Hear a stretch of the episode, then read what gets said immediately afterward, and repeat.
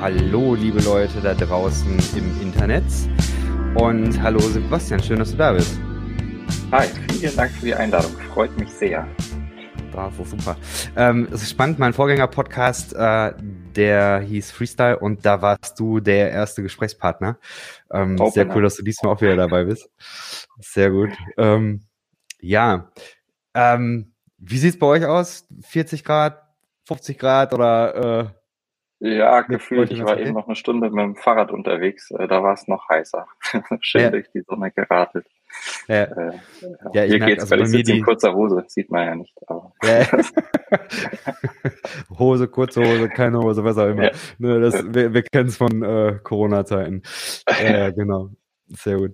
Ähm, genau, für diejenigen, die dich nicht kennen, magst du mal kurz erklären, wer bist du, was machst du? Äh, ja, ich bin Sebastian. Ich bin im Moment Pastor einer freien evangelischen Gemeinde mit einer Teilzeitstelle in Siegen. Schönes, frommes Siegerland. Ähm, also ein kleines gallisches Dörfchen, was wir da betreiben. Ähm, und mit dem Rest der Zeit, die von der Teilzeit übrig bleibt, promoviere ich in Marburg an der äh, Philipps-Universität in der systematischen Theologie über die Predigten Schleiermachers. Friedrich Schleiermacher, Theologe des 19. Jahrhunderts, super spannend. Ähm, genau, ansonsten lebe ich, äh, du warst ja schon mal da, am Arsch der Welt in einem mittelhessischen Dörfchen äh, mit meiner Family. Führe hier ein wunderbares Spießerleben. Sehr gut. Ein Spießerleben. Ja, ich war tatsächlich da. Ähm, ihr habt's nett da, auf jeden Fall. Und äh, ich war froh, mag, ja. dass ja, ja, ja, ja, genau. Aber ich glaube, Siegen ist jetzt schon noch ein bisschen mehr Großstadt, zumindest annähernd, oder? Dann ja, so ein ja, bisschen beides immer so ein bisschen mit dem Großstadtstatus immer so einer über 100.000 ungefähr. okay. Und dann, ja.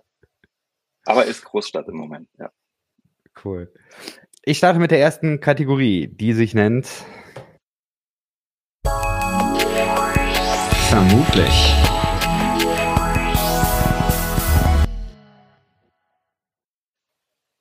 Sebastian, wenn man im Internet ein bisschen deinen Namen googelt, auf deine Website kommt, deine Instagram-Seite durchguckt, äh, dann äh, könnte man bestimmte Ideen entwickeln, bestimmte Vermutungen. Und ich würde jetzt gerne ein paar Vermutungen mal so raushauen, die ich mir so ausgedacht habe. Und du kannst dann sagen, ja, nein, stimmt nicht. Äh, kannst auch noch einen Satz dazu sagen, ganz wie du willst. Die erste Vermutung, ähm, du hältst mehr mit Photoshop, nicht so sehr mit Canva. Äh, ja, genau, weil ich Photoshop gelernt habe. Ich bin ja gelernter Mediengestalter und wir haben mit äh, der Adobe Suite damals gearbeitet. Von daher, aber mittlerweile wenn man das nur noch hobbymäßig macht, zu teuer, von daher. Aber ja, Photoshop ist äh, mein Zuhause sozusagen. Ja. ja, es ist echt, also ich finde äh, dieses äh, Gesamtpaket da von Adobe, äh, ich glaube, ich kriege das für einen Studentenrabatt mit 20 Euro im Monat oder so. Ähm, ja. Nutze das tatsächlich auch, weil es für Podcasts eigentlich ganz cool ist, ähm, so ein Gesamtpaket, aber äh, ich merke auch so langsam, ey, vielleicht gäbe es so das eine oder andere, was man da auch äh, mit, mit kostengünstigeren Geschichten durchziehen kann. Naja, aber äh, ja, habe ich mir schon gedacht. Äh, du hast dein erstes und dein zweites Buch, glaube ich, selber auch designt, oder? Äh, das, das erste, genau, das ist ja. im Selbstverlag erschienen. Äh, das habe ich auch komplett selbst gemacht dann.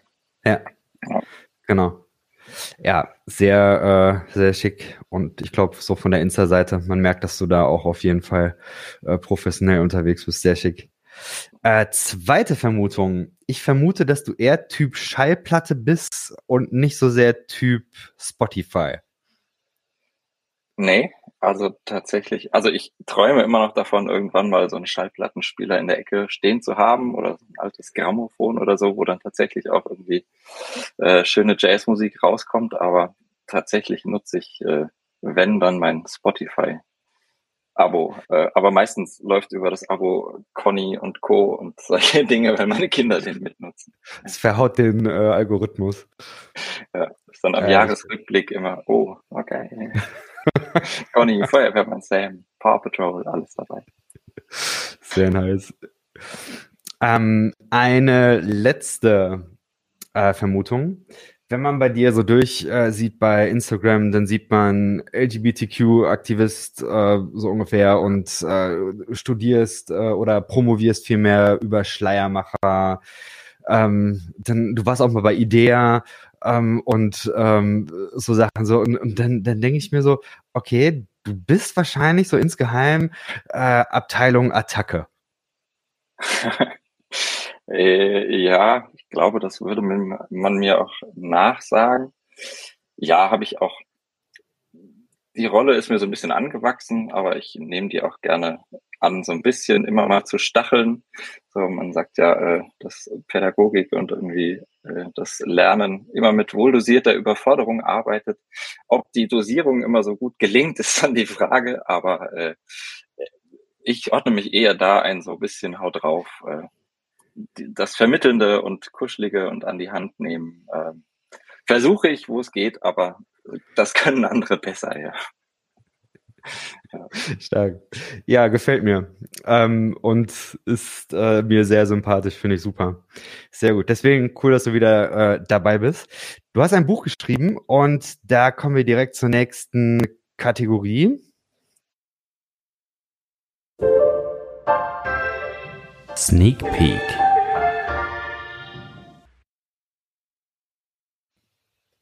Das hier ist das Buch, was du geschrieben hast. Unglaube.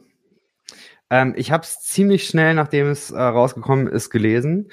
Und es ist tatsächlich eins von diesen Büchern, die ich, ähm, ja, wie soll ich sagen, gelesen habe und mich unfassbar geärgert habe. Und zwar ähm, nicht so sehr, weil, äh, weiß ich, weil ich den, den also ich finde dich als Autor super, merke aber, das, was du geschrieben hast, ist so unfassbar herausfordernd und provozierend. Und das sage ich eben als, als so ein, ähm, ein Progressiver im, im Grunde.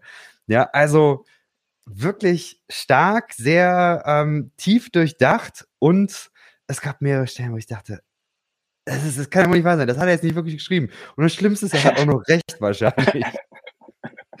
ja, das weiß ich. Oh. Ja. Magst du vielleicht äh, kurz einmal erzählen, worum geht es in dem Buch? Und uns da so ein bisschen mit reinnehmen. Genau, das äh, Buch ist entstanden aus einer Predigtserie. Das ist der Hintergrund, den wir bei uns in der Gemeinde äh, hatten. Zur Jahreslosung, ich weiß gar nicht, 2021. Ich glaube, hilf meinem Unglauben. Mhm. Und ich habe äh, mir alle Stellen aus dem Neuen Testament rausgesucht, in denen dieses Substantiv Unglaube vorkommt äh, und bin die einfach mal durchgegangen, um zu gucken, was hat es denn mit diesem Unglauben auf sich? Ist jetzt keine Bibelerklärung und auch nicht der Versuch, irgendwie systematisch zu erklären, was jetzt Unglaube ist, sondern mit diesem Wort mal zu spielen und von den Texten her zu gucken, was machen die denn mit unserem Glauben? So und mit der christlichen Tradition und dem, wie wir uns Gott, das Leben äh, und das, was wir darin glauben, ähm, irgendwie hilft, ein bisschen auseinander zu dröseln und mal zu gucken, was kann man damit denn Schönes anstellen? Daraus sind ein paar Kapitel entstanden, die unterschiedliche Aspekte des Ganzen äh, beleuchten und glaube ich auch dann ganz schönen Blick auf den Glauben werfen und das soll den eben so ein bisschen runterholen. Ich bin in einer Tradition aufgewachsen, der der Glaube immer so das Wichtigste war. Da hängt alles an diesem Glauben, so das ewige Heil. Äh, und wenn dieser Glaube nicht da ist, äh, ja, was dann? So und damit ein bisschen auch zu spielen und zu sagen, der Unglaube ist genauso Teil dieses Glaubens. Ähm, das äh, brauchen wir uns ja nicht einbilden, dass wir morgens aufstehen, hey, hurra und äh, Jesus first oder sonst was, äh, äh, da gibt's doch noch mehr und das Leben ist doch auch äh, nicht so happy clappy und wie das manchmal in bestimmten Glaubensverständnissen den Anschein hat. Und das versuche ich ein bisschen, den Glauben zu erden und an das Leben heranzuführen, das eben nicht nur auf den Bergeshöhen, sondern auch in den Tälern stattfindet. Ähm, du hast an einer Stelle geschrieben, ohne Unglaube gibt es kein Glaube. Kannst du mal erzählen, wie, wie verstehst du dieses Verhältnis von Unglaube und Glaube? Ich meine, hm. ich würde jetzt auch eher sagen, so, bevor ich dein Buch gelesen hätte, hättest du mich gefragt, hätte ich wahrscheinlich gesagt, naja, ähm, Unglaube ist einfach das Gegenteil von Glaube. Wenn du nicht glaubst, hm. dann ist es eben Unglaube. Fertig. Tiefer habe ich da jetzt nicht drüber nachgedacht. Ähm, Du benutzt aber zum Beispiel auch das, äh, diese Metapher Schatten. Hm. Ähm, wie siehst du das? Ja, zum einen ist es ja die Ausgangssituation, wenn ich irgendwie davon ausgehe, dieser Glaube wird mir geschenkt, woher auch immer, äh, sei es aus meiner Tradition, sei es von Gott selbst, äh, ist ja da erstmal der Unglaube, so in den Glaube irgendwie reinfällt. Dass ich glaube, dass dieser Glaube nicht alles auslöscht, was da sonst noch ist, sondern dass das äh, ja miteinander spielt, so in einem Spiel aus Licht und Schatten. Ähm, und ich glaube auch, dass das dazu gehört, ähm, zu gucken, es ist ja nicht nur alles hell erleuchtet, wenn ich, sei es irgendwann später zum Glauben komme oder da langsam reinwachse. Und der Glaube ist auch nicht alles im Leben, so, sondern da gibt es noch viel drumherum. Und ähm, um das ein bisschen realistischer auch zu verstehen, auch den Glauben und äh, ihn irgendwie am Leben zu lassen. So glaube ich, dass da auch immer der Unglaube dazugehört. So, und den würde ich sagen, ist auch noch ein bisschen mehr als Zweifel. So, das kann man ja äh, immer mal wieder Dinge in Zweifel ziehen oder sagen, das eine oder andere überzeugt mich nicht. Aber ich glaube, Unglaube ist auch immer noch mal so eine existenzielle ähm, Infragestellung, wo ich spüre, dass so auch irgendwie mein Grundvertrauen ins Leben äh, angefochten ist. Also eben nicht nur die, die Glaubenssätze, so das, was wir in unserer Tradition über den Glauben so mittragen, sondern auch die grundsätzliche Frage, was tue ich eigentlich in diesem Leben? So, wo ist denn mein Platz äh, in, in der Existenz äh, und in der Welt? So, da immer auch wieder ja in Frage gestellt zu sein, sich immer wieder fragen zu müssen, was was tue ich eigentlich und was bin ich? So, du hast eben gefragt, wer bist du? Ja, ich glaube, Thorsten Dietz hatte das in der letzten Frage auch schon. Wie lange hast du Zeit? Da müssten wir lange drüber reden. Äh, so, das ist ja eine Frage, die, die ich mir ständig stellen kann, so vom Aufstehen bis zum Schlafen gehen und bis in die Träume hinein. Äh, wer bin ich eigentlich und was tue ich da? So, und wozu und was will ich? Und diese Infragestellung oder immer wieder diese Anfrage ans Leben, das würde ich sagen, das ist der Unglaube, der immer wieder an mir nagt. So, wäre ich nur im Glauben, könnte ich sagen, hier ist mein Ort, hier bin ich, äh, hier darf ich mich äh, so geben und sein, wie ich bin, wobei ich ja nicht mal weiß, wer genau ich bin. Äh, aber dann hätte ich vielleicht dieses Grundgefühl. Und Unglaube ist für mich immer wieder das Nagen daran, dass ich merke, ich weiß es nicht. Ich weiß manchmal nicht, wer ich bin so.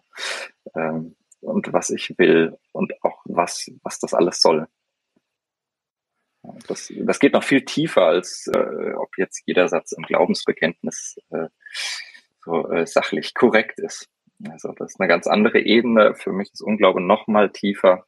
Also das nagt wirklich im Leben und meinen Fragen, die ich ans Leben habe und oft auch an den Antworten, die ich irgendwann mal aufs Leben gefunden habe.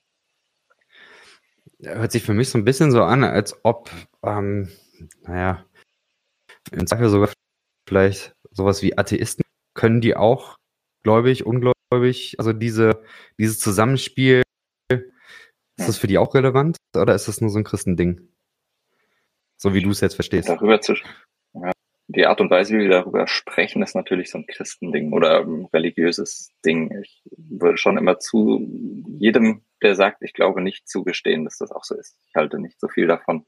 Sagen, ja, es glaubt aber jeder an irgendwas. So, das ist aber dann noch kein religiöser Glaube, sondern das ist irgendwie, ja, ein bisschen banal. So, äh, ich würde schon sagen, das ist nochmal was anderes, ob man religiös glaubt oder einfach an irgendwas äh, glaubt.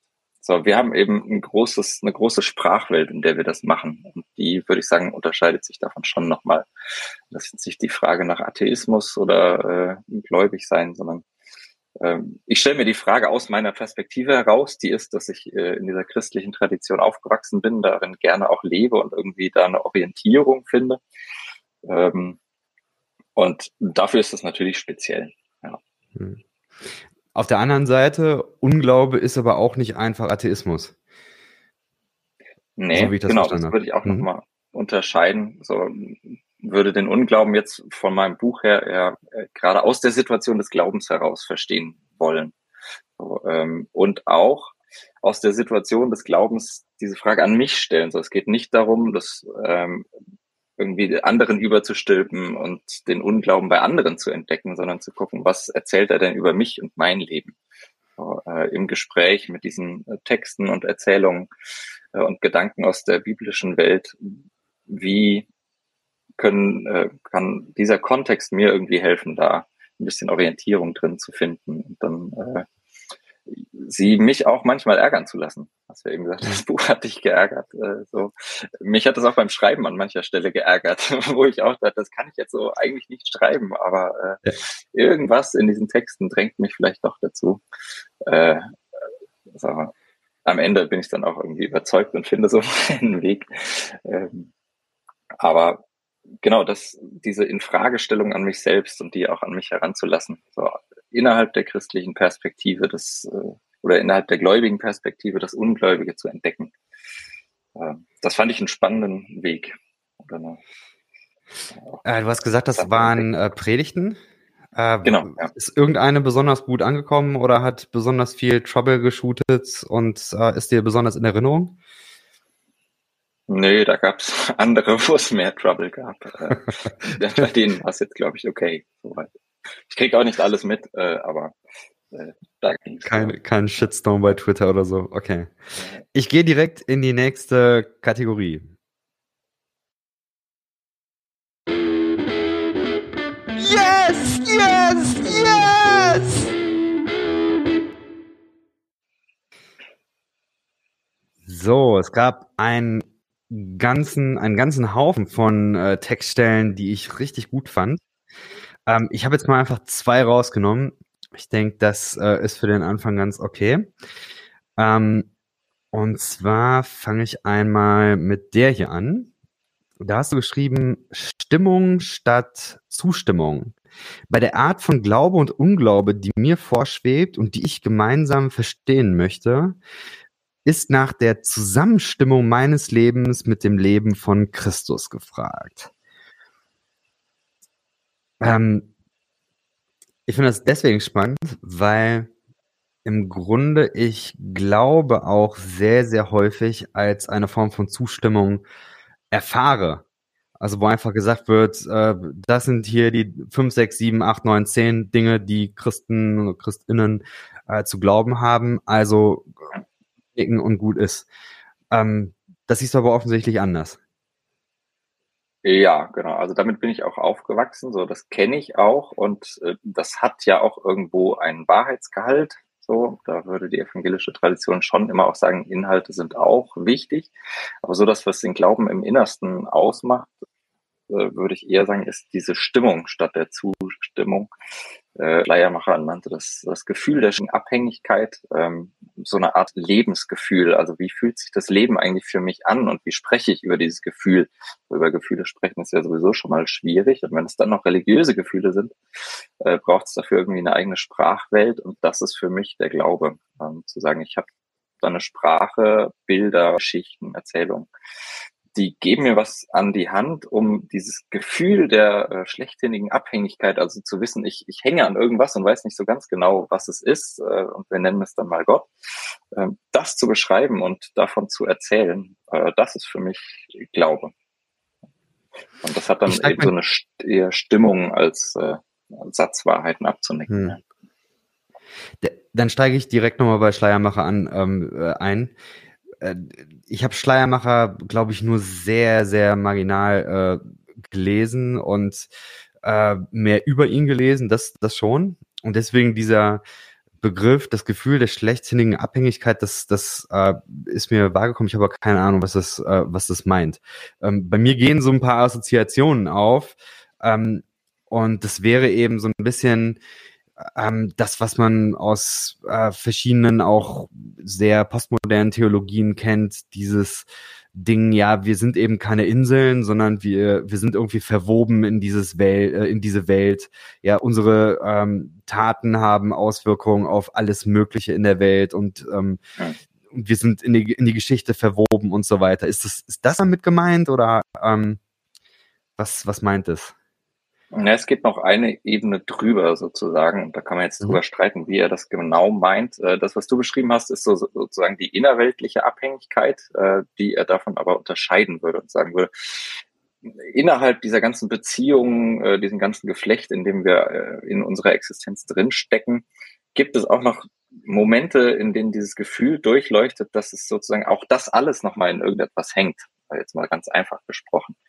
Ähm, so dass, wenn wir diese Dinge alle wegnehmen, wir immer noch ähm, das Gefühl haben, wir hängen an irgendwas dran und sind sozusagen irgendwie im Leben gehalten von etwas, was äh, nicht bloß unsere Altersvorsorge, unser Einkommen äh, oder unsere Nahrungsmittel sind, jetzt mal ganz plump gesagt. Ähm, und dieses Gefühl, dass es sozusagen nochmal eine Ebene drüber gibt, Ähm, das ungefähr meint er damit. So, das, da wird es dann, das merkst du jetzt bei mir schon schwierig, natürlich drüber zu sprechen und das, äh, geschweige denn das zu erklären, weil wir da eben mhm. in eine Sphäre kommen, für die wir keine exakte Sprache mehr haben. So, das, äh, so die Abhängigkeiten in der Welt können wir wissenschaftlich einigermaßen beschreiben und sehr gut. Und äh, heute Mittag auf der Autofahrt einige Podcasts gehört äh, mit so kleinen Naturwissenschaftsbeobachtungen, wo ich auch dachte, äh, erstaunlich, wie Dinge zusammenhängen über Geruchsstoffe und sowas.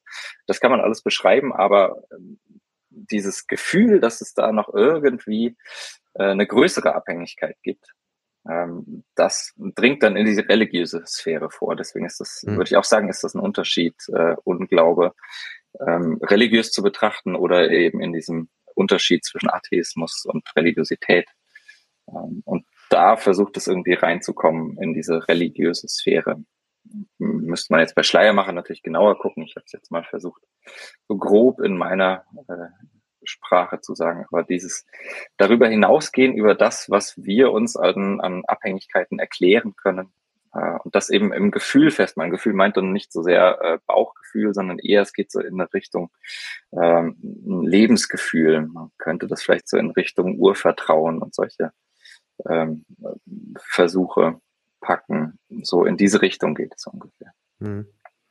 Meine erste Assoziation wäre, ähm, da ist der ähm, in den Himmel projizierte Cäsar, der den Daumen hoch und runter hält und äh, der kleine Mensch ist wie der Gladiator, ähm, der ähm, jetzt eben davon abhängt, ob der Daumen nach oben oder nach unten geht. Äh, aber ich kann mir nicht vorstellen, dass, dass das damit gemeint ist, oder? Nee, nee, das ist also ähm, streiten auch die Gelehrten drüber, wie man das genau verstehen soll und was da am Ende dahinter steckt. Aber ich würde sagen, das ist es nicht, sondern äh, mh, es ich beschäftige mich vor allem mit den Predigten Schleiermachers. Da klingt das mhm. alles noch mal ein bisschen anders als dann in den akademischen Werken. Ähm, aber das ist nicht so sehr so eine persönliche Vorstellung von Gott, der irgendwie als äh, bisschen besseres Individuum irgendwo ist, äh, sondern schon auch, ähm, also diese, diese Beziehung, diese Abhängigkeit, ich sage jetzt mal äh, ungeschützt, keine Ahnung, mir andere Schleiermacher, ForscherInnen da vielleicht über den Kopf hauen. Ähm, aber diese Beziehung und diese Abhängigkeit selbst ist Gott. Äh, also hm. dieses Gefühl der schlechthinigen Abhängigkeit. Ähm, auf der Ebene dieses Gefühls müssen wir sozusagen bleiben. Da würde Schleiermacher schon sehr stark sagen, das ist auch die Wende, die mit ihm in der Theologie passiert, äh, zu sagen, wir kommen über das Gefühl, dieses Gefühl nicht hinaus. So, wir können dann spekulieren darüber, was, woher könnte dieses Gefühl kommen. So, und da kann man auch äh, auf eine ähm, methodisch zumindest irgendwie abgesicherte Art und Weise drüber sprechen. Das ist sozusagen das, was er dann versucht hat, gerade in seinen späteren Jahren, das irgendwie nachvollziehbar zu machen. Aber wir müssen ausgehen von diesem Gefühl. Also das, was wir da fühlen, wo wir die Ahnung haben, da ist etwas, das kriege ich mit den normalen äh, Dingen irgendwie nicht, nicht äh, vollständig erklärt, ohne zu sagen, dass es jetzt die Unerklärlichkeit ist, sondern dieses Gefühl, äh, so, eine, so eine Grundstimmung im Leben, äh, von der gehen wir immer aus und über die kommen wir aber auch nicht hinaus, so, weil wir äh, hm. uns dafür sozusagen der, der äh, Sinn fehlt, beziehungsweise wir haben den Sinn für dieses Gefühl, äh, aber keine verlässliche Information darüber, hm, was sozusagen hinter diesem Gefühl ist und wo das herkommt. Das wäre vor Schleiermacher und äh, auch viele Nachschleiermacher äh, wissen da sehr genau Bescheid. Die äh, gehen davon aus, dass es uns in Zweifel aufgeschrieben und manche wissen es vielleicht auch von Geburt an. Und Schleiermacher würde aber dann sagen, aus dem wir auch philosophisch äh, ausgebildet ist. Nee, stopp, da müssen wir aufhören. Wir kommen an dieses Gefühl ran und können sozusagen aus dem Gefühl, wenn wir das anfangen zu sezieren, das macht er dann in seiner Glaubenslehre, äh, dann können wir ein paar Sachen sagen, so, aber wir werden nie sagen können, was äh, sozusagen hinter dieser Grenze des Denkens ist, äh, die über das Gefühl hinausgeht. Ähm, also von daher mhm. wehrt er sich auch gegen den, den mal frech den Hampelmann im, auf Wolke 7. Ja. Äh, da kann er auch wenig mit anfangen. Ja, mega spannend.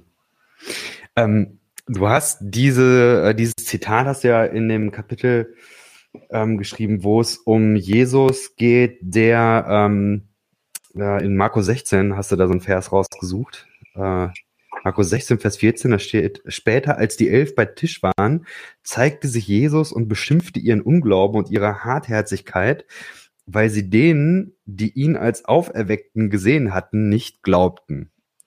Hm. Ähm, ich, ich finde, das, was du ja in dem Buch sehr, sehr stark machst, ist, dass du irgendwelche Verse nimmst, wo ich denke so, oh Gott, eigentlich könnte ich auch den Rotstift ansetzen und Verse irgendwie, komm, übergehen, ausstreichen, wie auch immer. Und äh, du sagst aber am Ende immer noch was Sinnvolles zu. Das finde ich sehr, sehr, äh, sehr, sehr spannend. Ich wäre jetzt ja eigentlich äh, so eher so Team, naja, Auferstehung, schwierig, keine Ahnung. Man, man kann, man kann sich so Meinungen bilden, was das denn genau gewesen sein soll. Ähm, so auf die Ebene gehst du jetzt nicht ein. Ähm, aber ich würde ja sagen, also wenn, wenn Leute sagen, so dass irgendein Toter ähm, übernatürlich wiederbelebt wird und dann durch die Gegend läuft, ja, schwierig. Ähm, und wenn dann noch so ein Vers kommt, der sagt, also so eine Skepsis, ja, das Unglaube und da wird erstmal geschimpft, dann denke ich mir, was soll der Scheiß?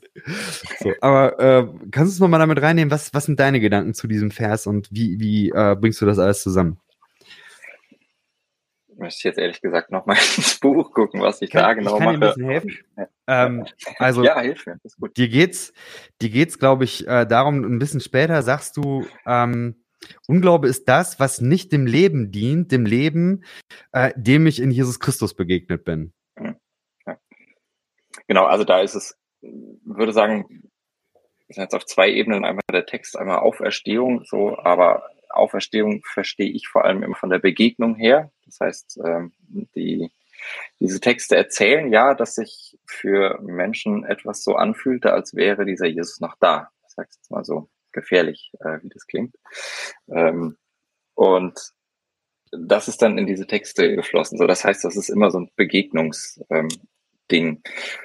Und ich gehe, wenn ich davon ausgehe, dass in diesem Jesus Christus und vor allem von seiner Auferweckung her, das ist ja dieses Grundgefühl, wenn wir den Begriff eben schon hatten, äh, ähm, von dem diese ganze Bewegung ausgeht. Ähm, das ist nicht so sehr das Leben am Anfang, sondern das geht vor allem von diesem Ostern aus, dass Menschen sagen, oh, in diesem Leben ist etwas passiert, das geht weit über dieses Leben hinaus. Ähm, und das, das macht etwas mit uns und das fühlt sich manchmal so an, als wäre der tatsächlich noch leibhaftig da. Und damit machen wir jetzt was. Äh, und dieser, dieser Lebenseindruck sozusagen oder dieses, was mich da prägt, das ist für mich dann, man kann das mit Begriffen wie Nachfolge äh, und ähnlichem beschreiben, ist sozusagen diese Art von Leben, wie sie mir erzählt ist. Die Frage ist nochmal, war das so oder nicht? Ähm, ist zweitrangig, würde ich sagen, sondern so, wie es erzählt wird. Das macht einen Eindruck auf mich, so rein umgangssprachlich schon. So, und das prägt mich. Und das meine ich auch mit dieser Zusammenstimmung, dass ich irgendwie versuche, was auch, auch in der Frage, nicht so sehr in der Antwort, sondern in der Frage, was passiert denn mit meinem Leben, wenn ich das an dieses Leben heranlasse? So in all den Geschichten, die mir darüber erzählt sind und in den Gedanken, die darüber gedacht sind.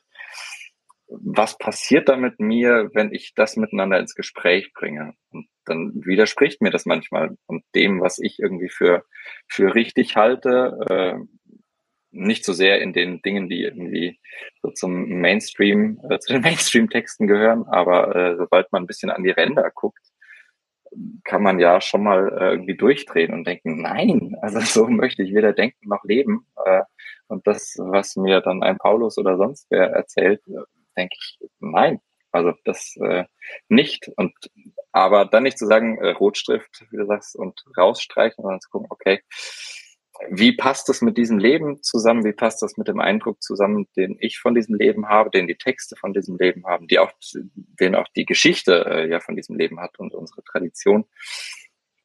Da geht's dann um die Zusammenstimmung, so ähm, zu gucken, wo, wo resoniert da was, ähm, wo lässt da dieses Leben irgendwie was bei mir anklingen? Sei es, weil ich merke, oh ja, das mache ich ähnlich, das finde ich gut äh, und manchmal eben auch, oh ja, das stimmt, das könnte äh, vielleicht anders sinnvoller sein, so für mich und andere. Äh, und mhm. dieses Gespräch, das stellt mich halt immer wieder in Frage. So, und das ist nicht immer angenehm, aber ich finde doch heilsam, wenn man das auf eine vernünftige Art und Weise tut und dabei auch nicht vergisst, was die Menschheit sonst so gedacht und gelernt hat. So, das ist ja, wenn die äh, Kulturgeschichte nur an der Bibel hinge, weiß nicht, ob wir so weit gekommen wären. Kann ich tatsächlich gut hören. Ähm, wenn das für dich okay ist, würde ich da trotzdem nochmal äh, eine tiefen Bohrung machen, weil das ist äh, ein Thema, was mich immer mal wieder bewegt. Ich habe damals äh, in meinem ersten Studium auch darüber, also über die Auferstehung und unterschiedliche Verständnisse ähm, meine ähm, Master, nee, damals hieß es noch anders, Staatsarbeit, glaube ich. Erste Staatsarbeit habe ich geschrieben. Tada, ja, ja. Allerdings als Historiker, ähm, mhm. interessanterweise. Ähm, und für mich, ich würde eben sagen, dass diese ganzen Ansätze, die versuchen, Auferstehung als so einen historischen Akt da ist irgendetwas passiert, ein Mensch ist wieder lebendig geworden oder, oder sowas ja. in der Art. Das ist für mich sehr, sehr verbreitet. Selbst wenn ich bei Worthaus äh, mir anhöre. Also ich glaube, bei Worthaus gibt es mittlerweile drei Vorträge zu dem Thema und zwei davon mindestens sind alle auf dieser Linie, ähm, so nach dem Motto, also wenn man die historischen Beweise nimmt, dann auf einmal ist es ganz klar. Und das ist für mich irgendwo, dass ich denke, es, also, äh, weiß nicht, komme ich nicht mit klar. Für mich ähm, ich würde sagen, ja, irgendwas hat diese Jesus-Bewegung offensichtlich initiiert. Was auch immer das ist, keine Ahnung.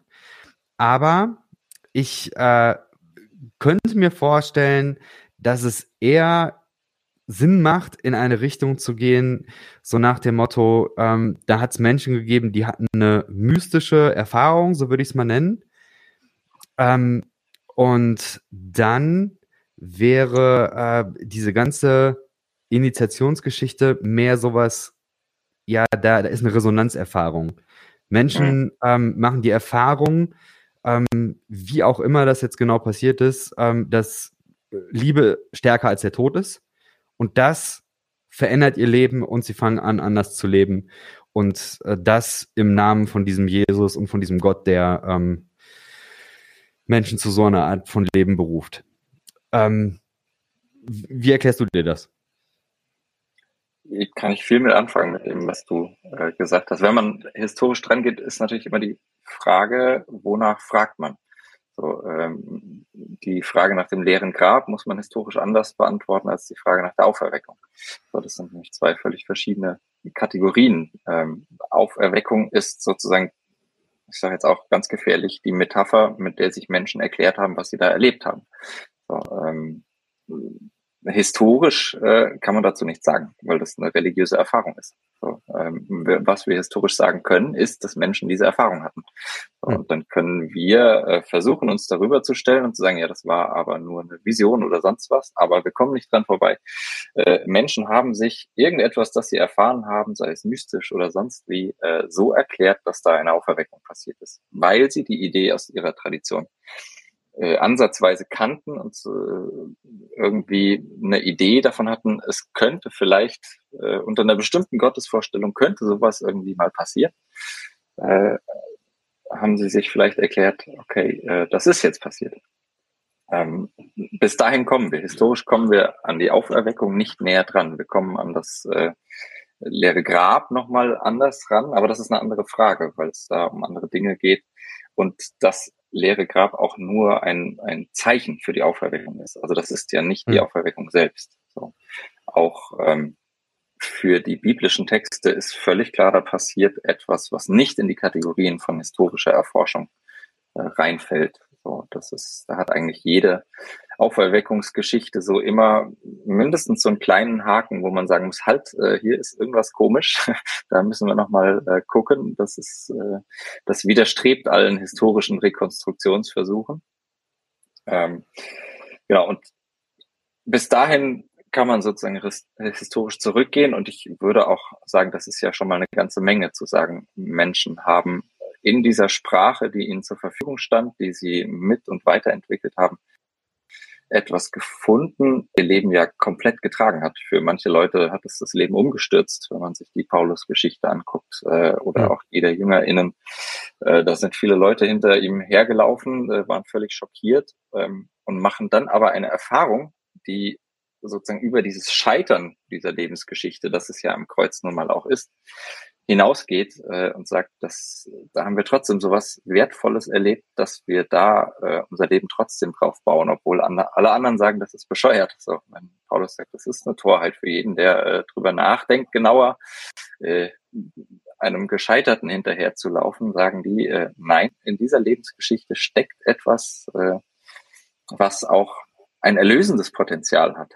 So, ähm, wo ich sage, ich komme irgendwie aus meinen eigenen Dingen auch raus und lasse mich in Frage stellen und glaube tatsächlich irgendwie, dass das was mit der Welt macht, nicht nur mit mir, so für mich und meins, sondern äh, dass das vielleicht sogar für unser gemeinsames äh, Dasein in der Welt und auf der Erde sinnvoll sein könnte, sich da eine Scheibe von abzuschneiden. Und das ist doch eine ganze Menge. Braucht man da noch irgendwie, weiß nicht, also braucht da nicht noch irgendeinen historischen Beweis oder sonst was. Ich finde das schon sehr, sehr viel und beeindruckend viel. Ja. ja. Ich hau die nächste Kategorie raus. What?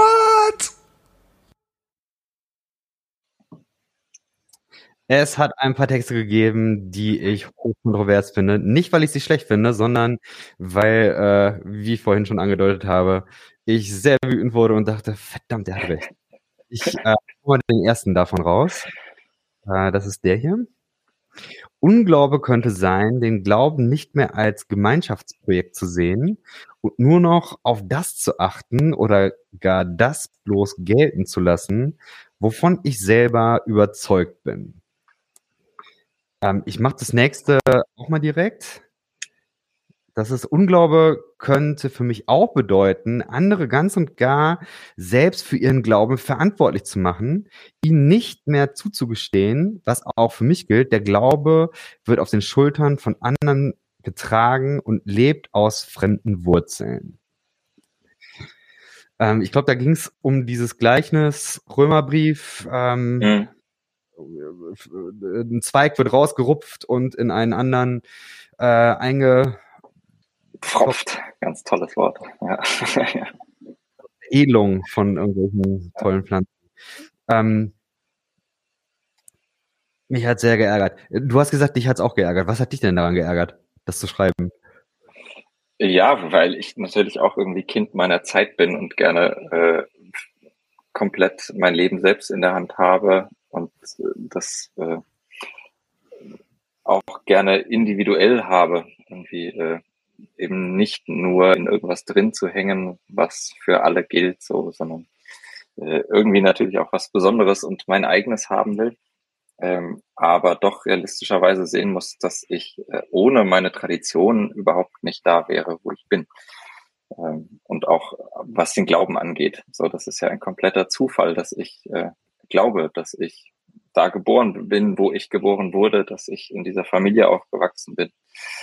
Ähm, dass ich äh, diese Tradition, in der ich jetzt drin stecke, äh, irgendwie mitbekommen habe. Das habe ich mir ja nicht ausgesucht. So, und das macht ja trotzdem auch was mit meinem heutigen Ich. Es wäre ja irgendwie äh, komisch zu sagen, ähm, ich wache morgen auf und jetzt bin ich der ganz neue Sebastian. Mein Doktorvater sagte irgendwann, man unterscheidet so immer gerne TheologInnen, vor allem Theologen, in äh, der frühe und der späte Schleiermacher zum Beispiel. Mein Doktorvater sagte immer, ja, das habe ich nie verstanden. So äh, ist er morgens aufgewacht und sagte, so, jetzt bin ich der späte Schleiermacher. Äh, das äh, passiert ja auch bei uns nicht so. Ähm, sondern das kommt ja alles irgendwo her. Das, darum geht es in diesem Kapitel. Da ein bisschen auch für mich selbst darauf aufmerksam zu machen und äh, zu sagen, wie ich glaube, hängt auch ganz viel mit Zufälligkeiten zusammen, die aus meiner Tradition kommen das ärgert mich manchmal, weil ich denke, ja, toll, ich will das aber irgendwie selbst auch gedacht haben. Auf der anderen Seite entlastet das natürlich auch. Ähm, gerade wo ich irgendwie Aspekte im Glauben habe, die andere oder die ich selbst gar nicht so toll finde. Ähm, zu sagen, ja, auch das gehört zu meiner Geschichte, dass ich irgendwo Prägungen erlebt habe, die ich heute nicht mehr geil finde. Mich hat dieser Satz vor allen Dingen geärgert, andere für ihren Glauben nicht verantwortlich zu machen. Und ich habe das auf dem Ohr gehört. Ähm, ich bin ja äh, unter anderem Teil in diesem Glaubensweite äh, Instagram-Dings. Wir wissen auch nicht so genau, was das ist, aber es macht Spaß.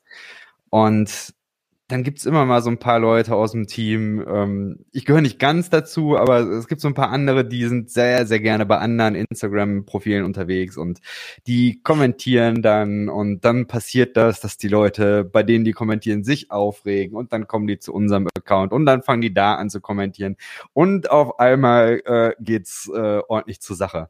Und man kommt dann doch nochmal sehr eng in Berührung mit Ansichten, die ähm, mir einerseits sehr weit weg erscheinen, aber dann doch nicht so fremd, weil man sie vielleicht früher auch mal vertreten hat. Und das ist dann echt so ah, ganz schwierig.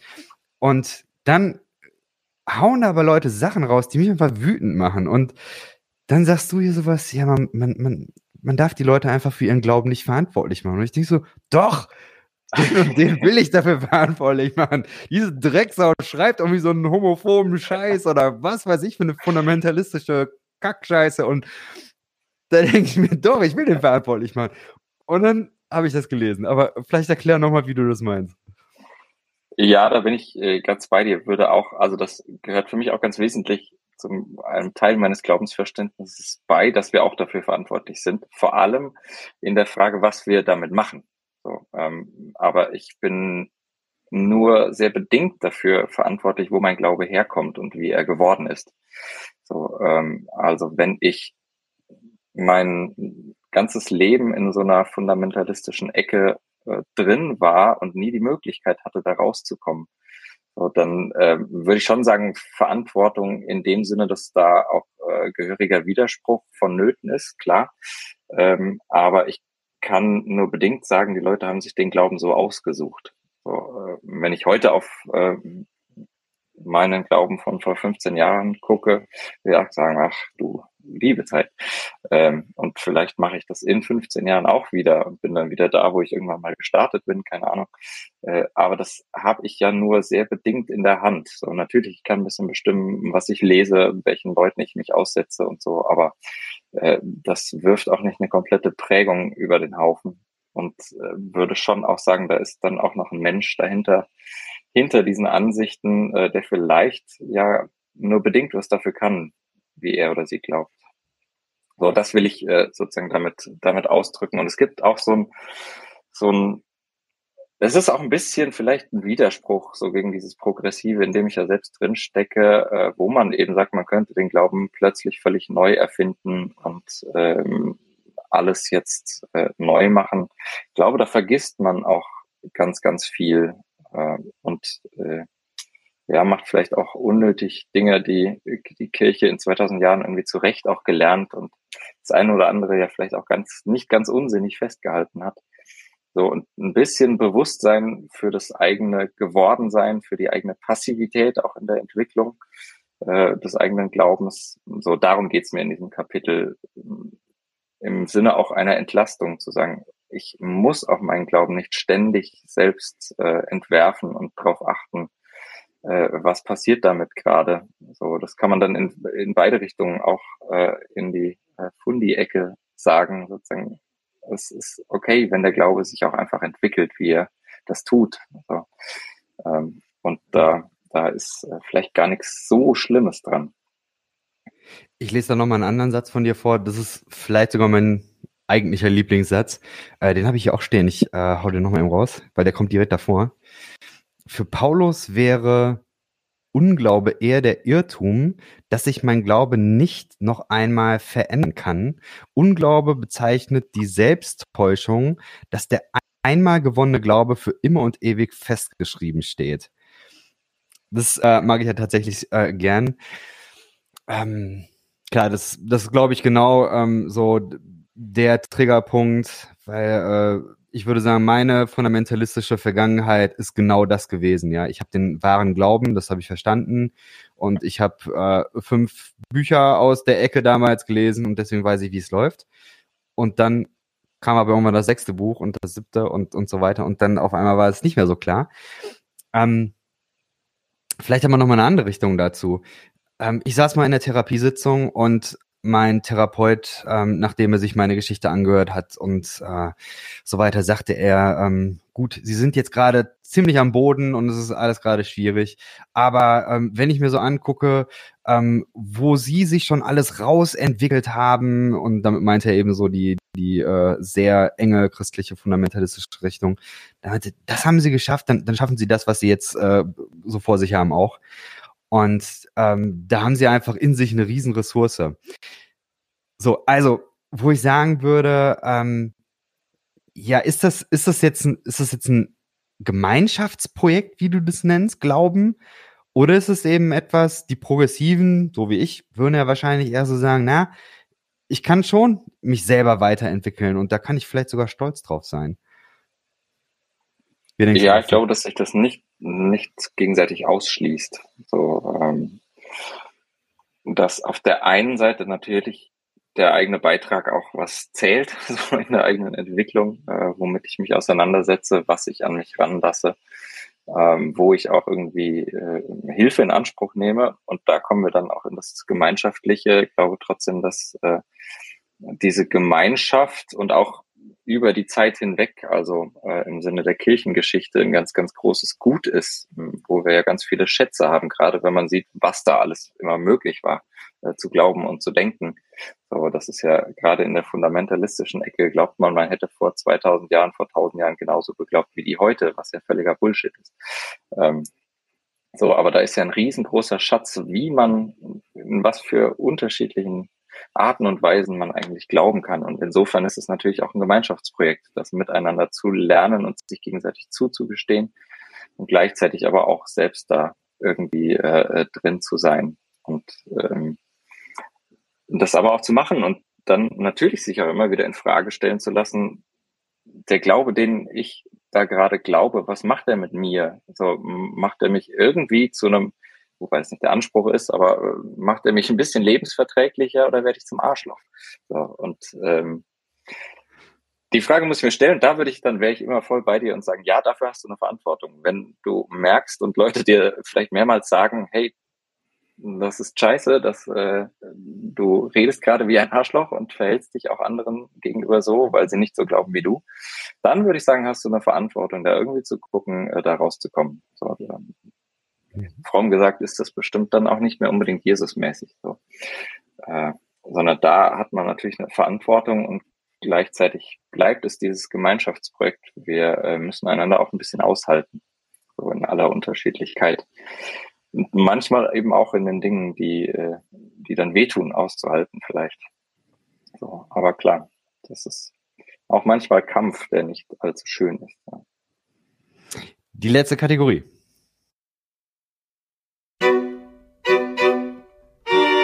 Mal nur unter uns.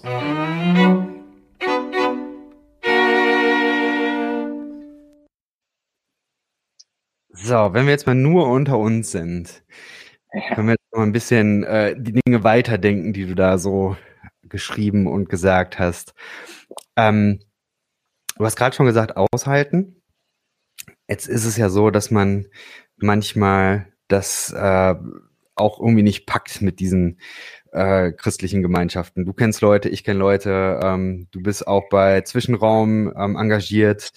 Ähm, da gibt's auch ganz viele Menschen, die aufgrund ihrer sexuellen Orientierung ähm, Freikirche nicht mehr packen und denen auch einfach äh, gesagt wird, hier ist die Tür.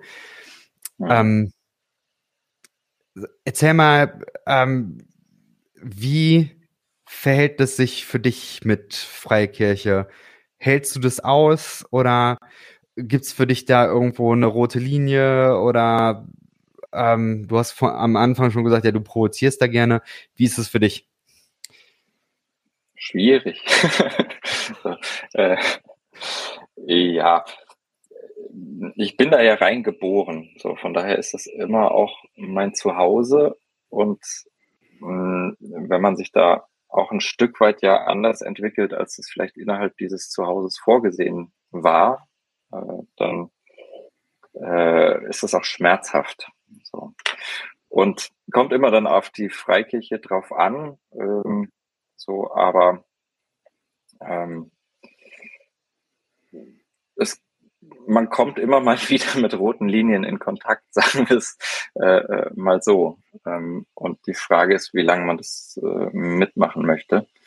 So, und was das auch, also, äh, ob man das, ob man das immer aushalten muss. So. Und wenn Glaube ein Gemeinschaftsprojekt ist, ist das ja immer nicht nur auf die, die eigene Gemeinschaft bezogen, sondern da gibt es ja ganz viele andere Gemeinschaften auch. Vielleicht ist es dann eine andere und gleichzeitig immer wieder die Frage, wie viel äh, bringe ich auch ein, so in diese, in diese Freikirche. Hm. Aber mh, mm, in unterschiedlichen Freikirchen hat man es natürlich unterschiedlich schwer, wenn man die Dinge äh, anders versucht zu denken und zu sagen und zu beschreiben, als das äh, gewohnheitsmäßig der Fall ist. Und auch als äh, Leute das vielleicht hören wollen und verstehen können. Jetzt bist du FEG-Pastor. Ja. Und man hört Dinge. Also, äh, ich habe verschiedene Freunde, die erzählen mir und klagen ihr Leid und sagen, ja, es gibt irgendwelche offenen Briefe, die dann doch nicht mehr offen sein dürfen oder sollen oder ich weiß es ja nicht, keine Ahnung. Aber dann äh, gibt es irgendwelche Papiere, die vom Bund rausgehauen werden und alles irgendwie schwierig. Dann gab es irgendwie so ein Buch, das steht da vorne, äh, Glaube, Liebe, Hoffen. Eigentlich ein cooles Buch, haben irgendwie Leute von, von den Baptisten mitgeschrieben und von der FEG aber man hört, kam bei den FEGs nicht gut an. Äh, kannst du mal so ein bisschen einsortieren, was passiert da gerade? Also ich äh, gucke ja von draußen drauf, aber hm. denk so, wow, da scheint ordentlich Dampf im Kessel zu sein. Ja, das kann man so sagen. Der ist äh, im Moment ordentlich im Kessel. Vielleicht, wir sind ja unter uns, bin ich auch nicht ganz unschuldig dran, aber ähm, es ist aber auf jeden Fall, wenn wir es von mir wegmachen, glaube ich, was in FEG gerade passiert, unter dem Brennglas zu beobachten, wie so Gesellschaft und Religion in Gesellschaft äh, sich entwickelt. So vieles, was wir außenrum äh, erleben, wo Dinge einfach sehr weit auseinandergehen und der Dialog nicht mehr möglich ist und sich äh, Fronten verhärten und äh, man lieber draufhaut, als mal zu verstehen oder zu fragen, wie ist es denn gemeint oder so. Äh, das passiert bei uns gerade viel und ähm, ja, na, kann man jetzt drüber streiten, was, was da die Gründe für sind, aber ähm, da ist vieles in, in Bewegung. So, weil wir ja mitkriegen, Menschen in den letzten 10, 20 Jahren haben auch gerade aus der evangelikalen Bubble äh, angefangen, äh, Kontakt mit anderen Gedanken aufzunehmen so, äh, und fangen an, äh, irgendwie auch weiter zu studieren und weiter sich zu bilden und irgendwie die Augen offener zu halten und zu gucken, was passiert denn außen rum. Und was mir eine Zeit lang sehr viel begegnet ist, dass gerade auch so aus der Generation meiner Eltern äh, viele sagen, so, ähm, ja, das, was wir da immer erzählt und gehört haben, das, das wird dem Leben überhaupt nicht mehr gerecht, dass wir jetzt erleben, wenn, wenn um dich rum alle Beziehungen kaputt gehen, wenn äh, Leute krank werden und äh, nicht wieder gesund. Ähm, und du hörst dann immer, ja, äh, Jesus liebt dich und äh, alles gut und schön und du musst nur glauben und dann ist alles toll. So, äh, dann, wenn es zum dritten, vierten, fünften Mal nicht wieder alles toll geworden ist, dann stellst du natürlich Fragen. So, und das äh, Angebot, diese Fragen zu, zu beantworten oder zumindest sie irgendwie zu bearbeiten, noch nicht mal zu beantworten, aber zu bearbeiten, ist natürlich viel größer als vor 20 Jahren ohne Internet. So, und ähm, ich habe jetzt hier und da schon mal meine Entwicklung und Herkunft angesprochen. Die war hart evangelikal bis fundamentalistisch und äh, als Teenie hatte ich aber äh, so alt bin ich dann doch schon, gab es noch kein Internet, wo ich hätte nachgucken können, äh, äh, ist es so. Also da war ich immer auf das zurückgeworfen, was mir die Leute in unseren Jugendgruppen oder im Gottesdienst erzählt haben. So höchstens mal, wenn man da ein bisschen rauskommt, ich habe da auch so ein, zwei Erlebnisse, wo ich so Aha-Momente hatte und völlig andere Dinge gehört habe, die dann mal außerhalb meiner eigenen äh, Tradition waren. Äh, und das ist natürlich jetzt super einfach. Die Leute hören Podcasts und äh, schauen YouTube-Videos, was auch natürlich äh, schwierig sein kann, aber kriegen einfach viel, viel mehr mit. Die Frage ist immer, schafft es eine Gemeinschaft, das zu begleiten? Oder äh, schafft sie das nicht. So. Hm. Und irgendwann kommt dann vielleicht der große Knall, dass man plötzlich merkt, oh, die Leute und das, was sie denken, ist ja so weit auseinander und wir haben irgendwie schon seit Jahren nicht mehr miteinander geredet über die vielleicht auch hier und da wichtigen Fragen oder auch über unwichtige Fragen, um einfach zu üben, im Gespräch zu bleiben, äh, dann knallt es halt irgendwann. Und also da gibt es ganz, ganz viele Aspekte, die da reinspielen, jetzt gerade bei uns im Bund auch, aber äh, insgesamt ist das natürlich schon eine Herausforderung, vor der gerade christliche Gruppierungen stehen, wo jetzt die theologische Bildung nicht immer an erster Stelle stand oder zumindest eine sehr einseitige Bildung in dem Sinne von, äh, wir wissen das Richtige und geben das weiter. Äh, und sobald sich das öffnet, äh, wird natürlich auch so eine kleine äh, schnucklige Freikirche wie der Bund Freier Evangelischer Gemeinden diverser und äh, da kommen dann Dinge zutage, die sich andere vielleicht niemals hätten vorstellen können. Und wenn man das plötzlich merkt und mitkriegt und da Leute sind, die sagen das auch noch öffentlich, dass sie irgendwie bestimmte Dinge mhm. mittlerweile anders verstehen als früher noch, dann äh, es da in Karton. Das, das passiert gerade so ein bisschen äh, in der Frage, wie wollen wir das Ganze machen. Ähm, ich bin gespannt, äh, wie das da weitergeht. Also angenommen, man äh, überträgt das jetzt mal auf politische Parteien. Mhm. Also angenommen, man äh, hätte jetzt so eine Partei wie, ich sag mal ganz unverfänglich, die FDP. Und dann gibt es Menschen in der FDP, die auf einmal ähm, die Oma stirbt im Hitzesommer, und äh, der Onkel ähm, ist im Ahrtal irgendwie, äh, hat sein Haus verloren, weil es äh, abgesoffen ist. Und die Menschen kommen ans Grübeln und denken, ei, ei, ei, schwierig, schwierig. Und man fängt an, sich zu informieren und äh, man, man merkt auf einmal, okay, äh, Klimakrise ist real, wir müssen ganz, ganz intensiv umdenken. Und dann sind dann Leute da, die sagen, okay, äh, wir müssen die FDP irgendwie neu ausrichten. Das funktioniert so nicht mehr. So, und jetzt ist äh, das Problem, dass die FDP aber dafür nicht steht. So, was, was passiert dann? Also äh, geht man dann zu den Grünen und sagt, okay, die FDP muss aussterben? Oder ist es, ist es vielleicht sogar zu viel verlangt, einer FDP zu sagen, pass auf, ihr seid gelb, aber ihr müsst grün werden? Was, was denkst du dazu? Das ist jetzt eine Art Parabel fast, aber ja, das ist eine schöne, schöne Parabel. Äh, passt ja auch gut, weil es die Fragen sind, vor der, äh, vor der ich auch immer wieder stehe. Ähm, sagen, ist das noch meins, wo ich mich einbringe ähm, und überlege, wie, wie kann ich das, was ich ja auch kann, irgendwie theologisch äh, denken und das vielleicht sogar ein bisschen vermitteln. Ähm, ist das gewünscht oder nicht? Und vor der, oder wo man dann einfach auch fragen muss, ja, wie, wie geht es denn eigentlich Leuten in dieser äh, Partei. So demokratisch wird dann das durch Mehrheitsverhältnisse äh, ähm, irgendwie erhoben.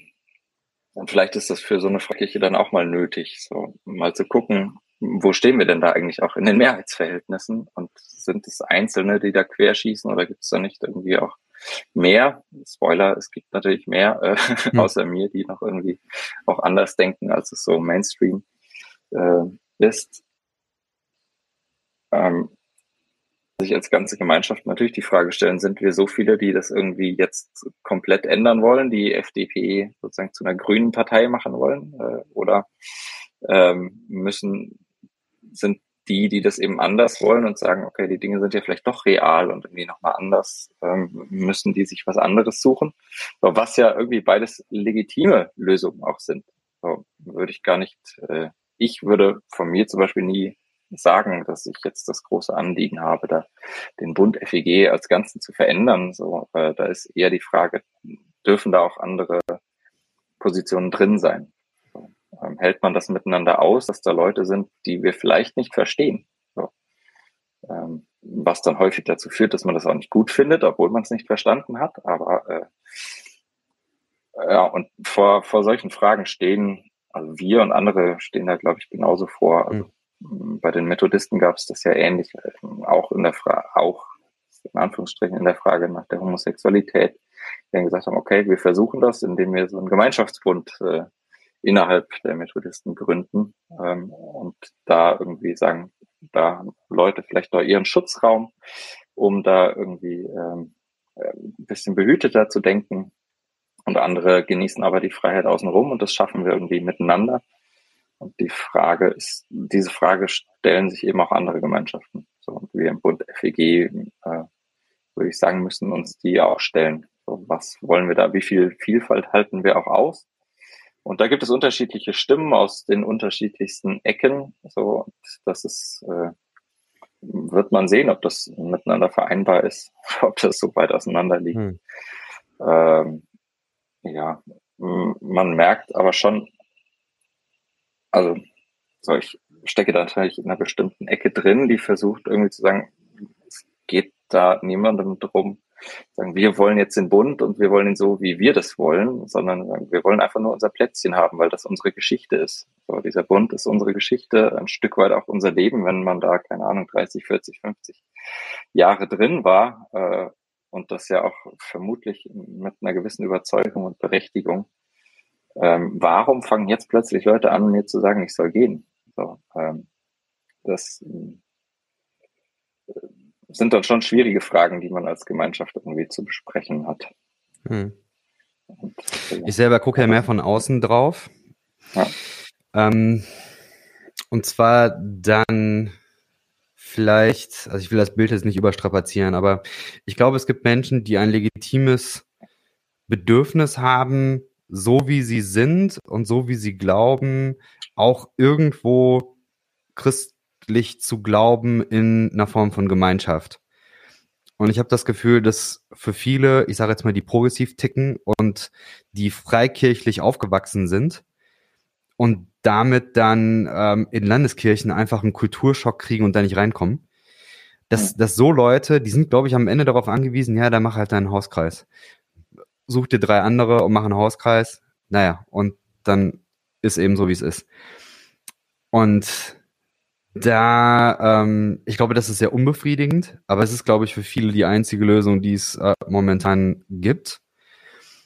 Ähm, so, ja, ich kann da keine Frage jetzt neu äh, bilden, weil ich glaube, das ist einfach das, wie ich, ich, ich blick da so drauf und ich kann ähnlich wie du nicht weiß, äh, wie es innerhalb von so einem Bund weitergeht, weiß ich nicht, wie das äh, sich da außerhalb ähm, entwickelt. Also ob es nochmal, gibt es nochmal so eine, so eine Bewegung äh, für eine Freikirche 2.0 oder sowas? Bin ich, glaube ja. ich, bin ich sehr skeptisch, glaube ich nicht, dass sowas äh, funktionieren wird. Ähm, ich finde das aber super, glaub, also hm. spannend und kann da ganz viel mit anfangen, weil ich hm. genau das immer sagen würde und auch hm, würde sagen, das war auch ein Stück weit äh, und ist mein Anspruch bei uns in der Gemeinde als Pastor, ein bisschen das auch zu machen. So auch von meiner eigenen Geschichte, die ja selbst eine Entwicklung und irgendwie äh, ein Prozess war, zu sagen, es muss auch doch möglich sein, innerhalb von evangelikalen Freikirchen auch äh, einzelne Gemeinden zu haben und auszuhalten, äh, die genau für die Leute, die diesen Prozess durchmachen oder durchgemacht haben, äh, Anlaufstelle sind. So, wo, wo wir für die Leute einen Schutzraum bieten. Ähm, zu sagen, hier dürft ihr das, was ihr vorher nie durftet. So. Und hier müssen mal die anderen zurückstecken. So, diejenigen, die keine Ahnung, die Erde in sechs Tagen erschaffen haben wollen oder die Klassiker eben. Äh, hm. Keine Öffnung für LGBT-Community haben wollen. Also die müssen hier mal zurückstecken. Ich glaube, dass es sowas ganz dringend braucht. Ob es funktioniert, weiß ich nicht. Es bleibt spannend. Das, das bleibt, sehr spannend, ja. Hast du ein neues Buch in der Pipe? meine Dis, ja, die wird hoffentlich dieses okay. Jahr äh, fertig. Aber das, also das, ja, ich kann jetzt nicht sagen, das würde ich nicht empfehlen zu lesen, natürlich, aber das kann man sich in der Regel nicht leisten, so, wenn ein Buch irgendwie 140 Euro kostet. Ah, ja, ja, das okay. ist schon mal schwierig. Ja, ansonsten habe ich immer noch Sachen in der, in der Schublade und dann gucken wir mal, äh, wenn danach der Diss irgendwann vielleicht wieder ein bisschen Luft ist. Habe ich noch Bleib. die eine oder andere Idee. Sehr schick. Okay. Dann, ich bedanke mich für den Abend und für deine Offenheit Danke. und Gedanken und bin gespannt, was da der nächste Spiel kommt. Sehr schön. Danke für die Einladung. Dann, bis dahin. Ciao.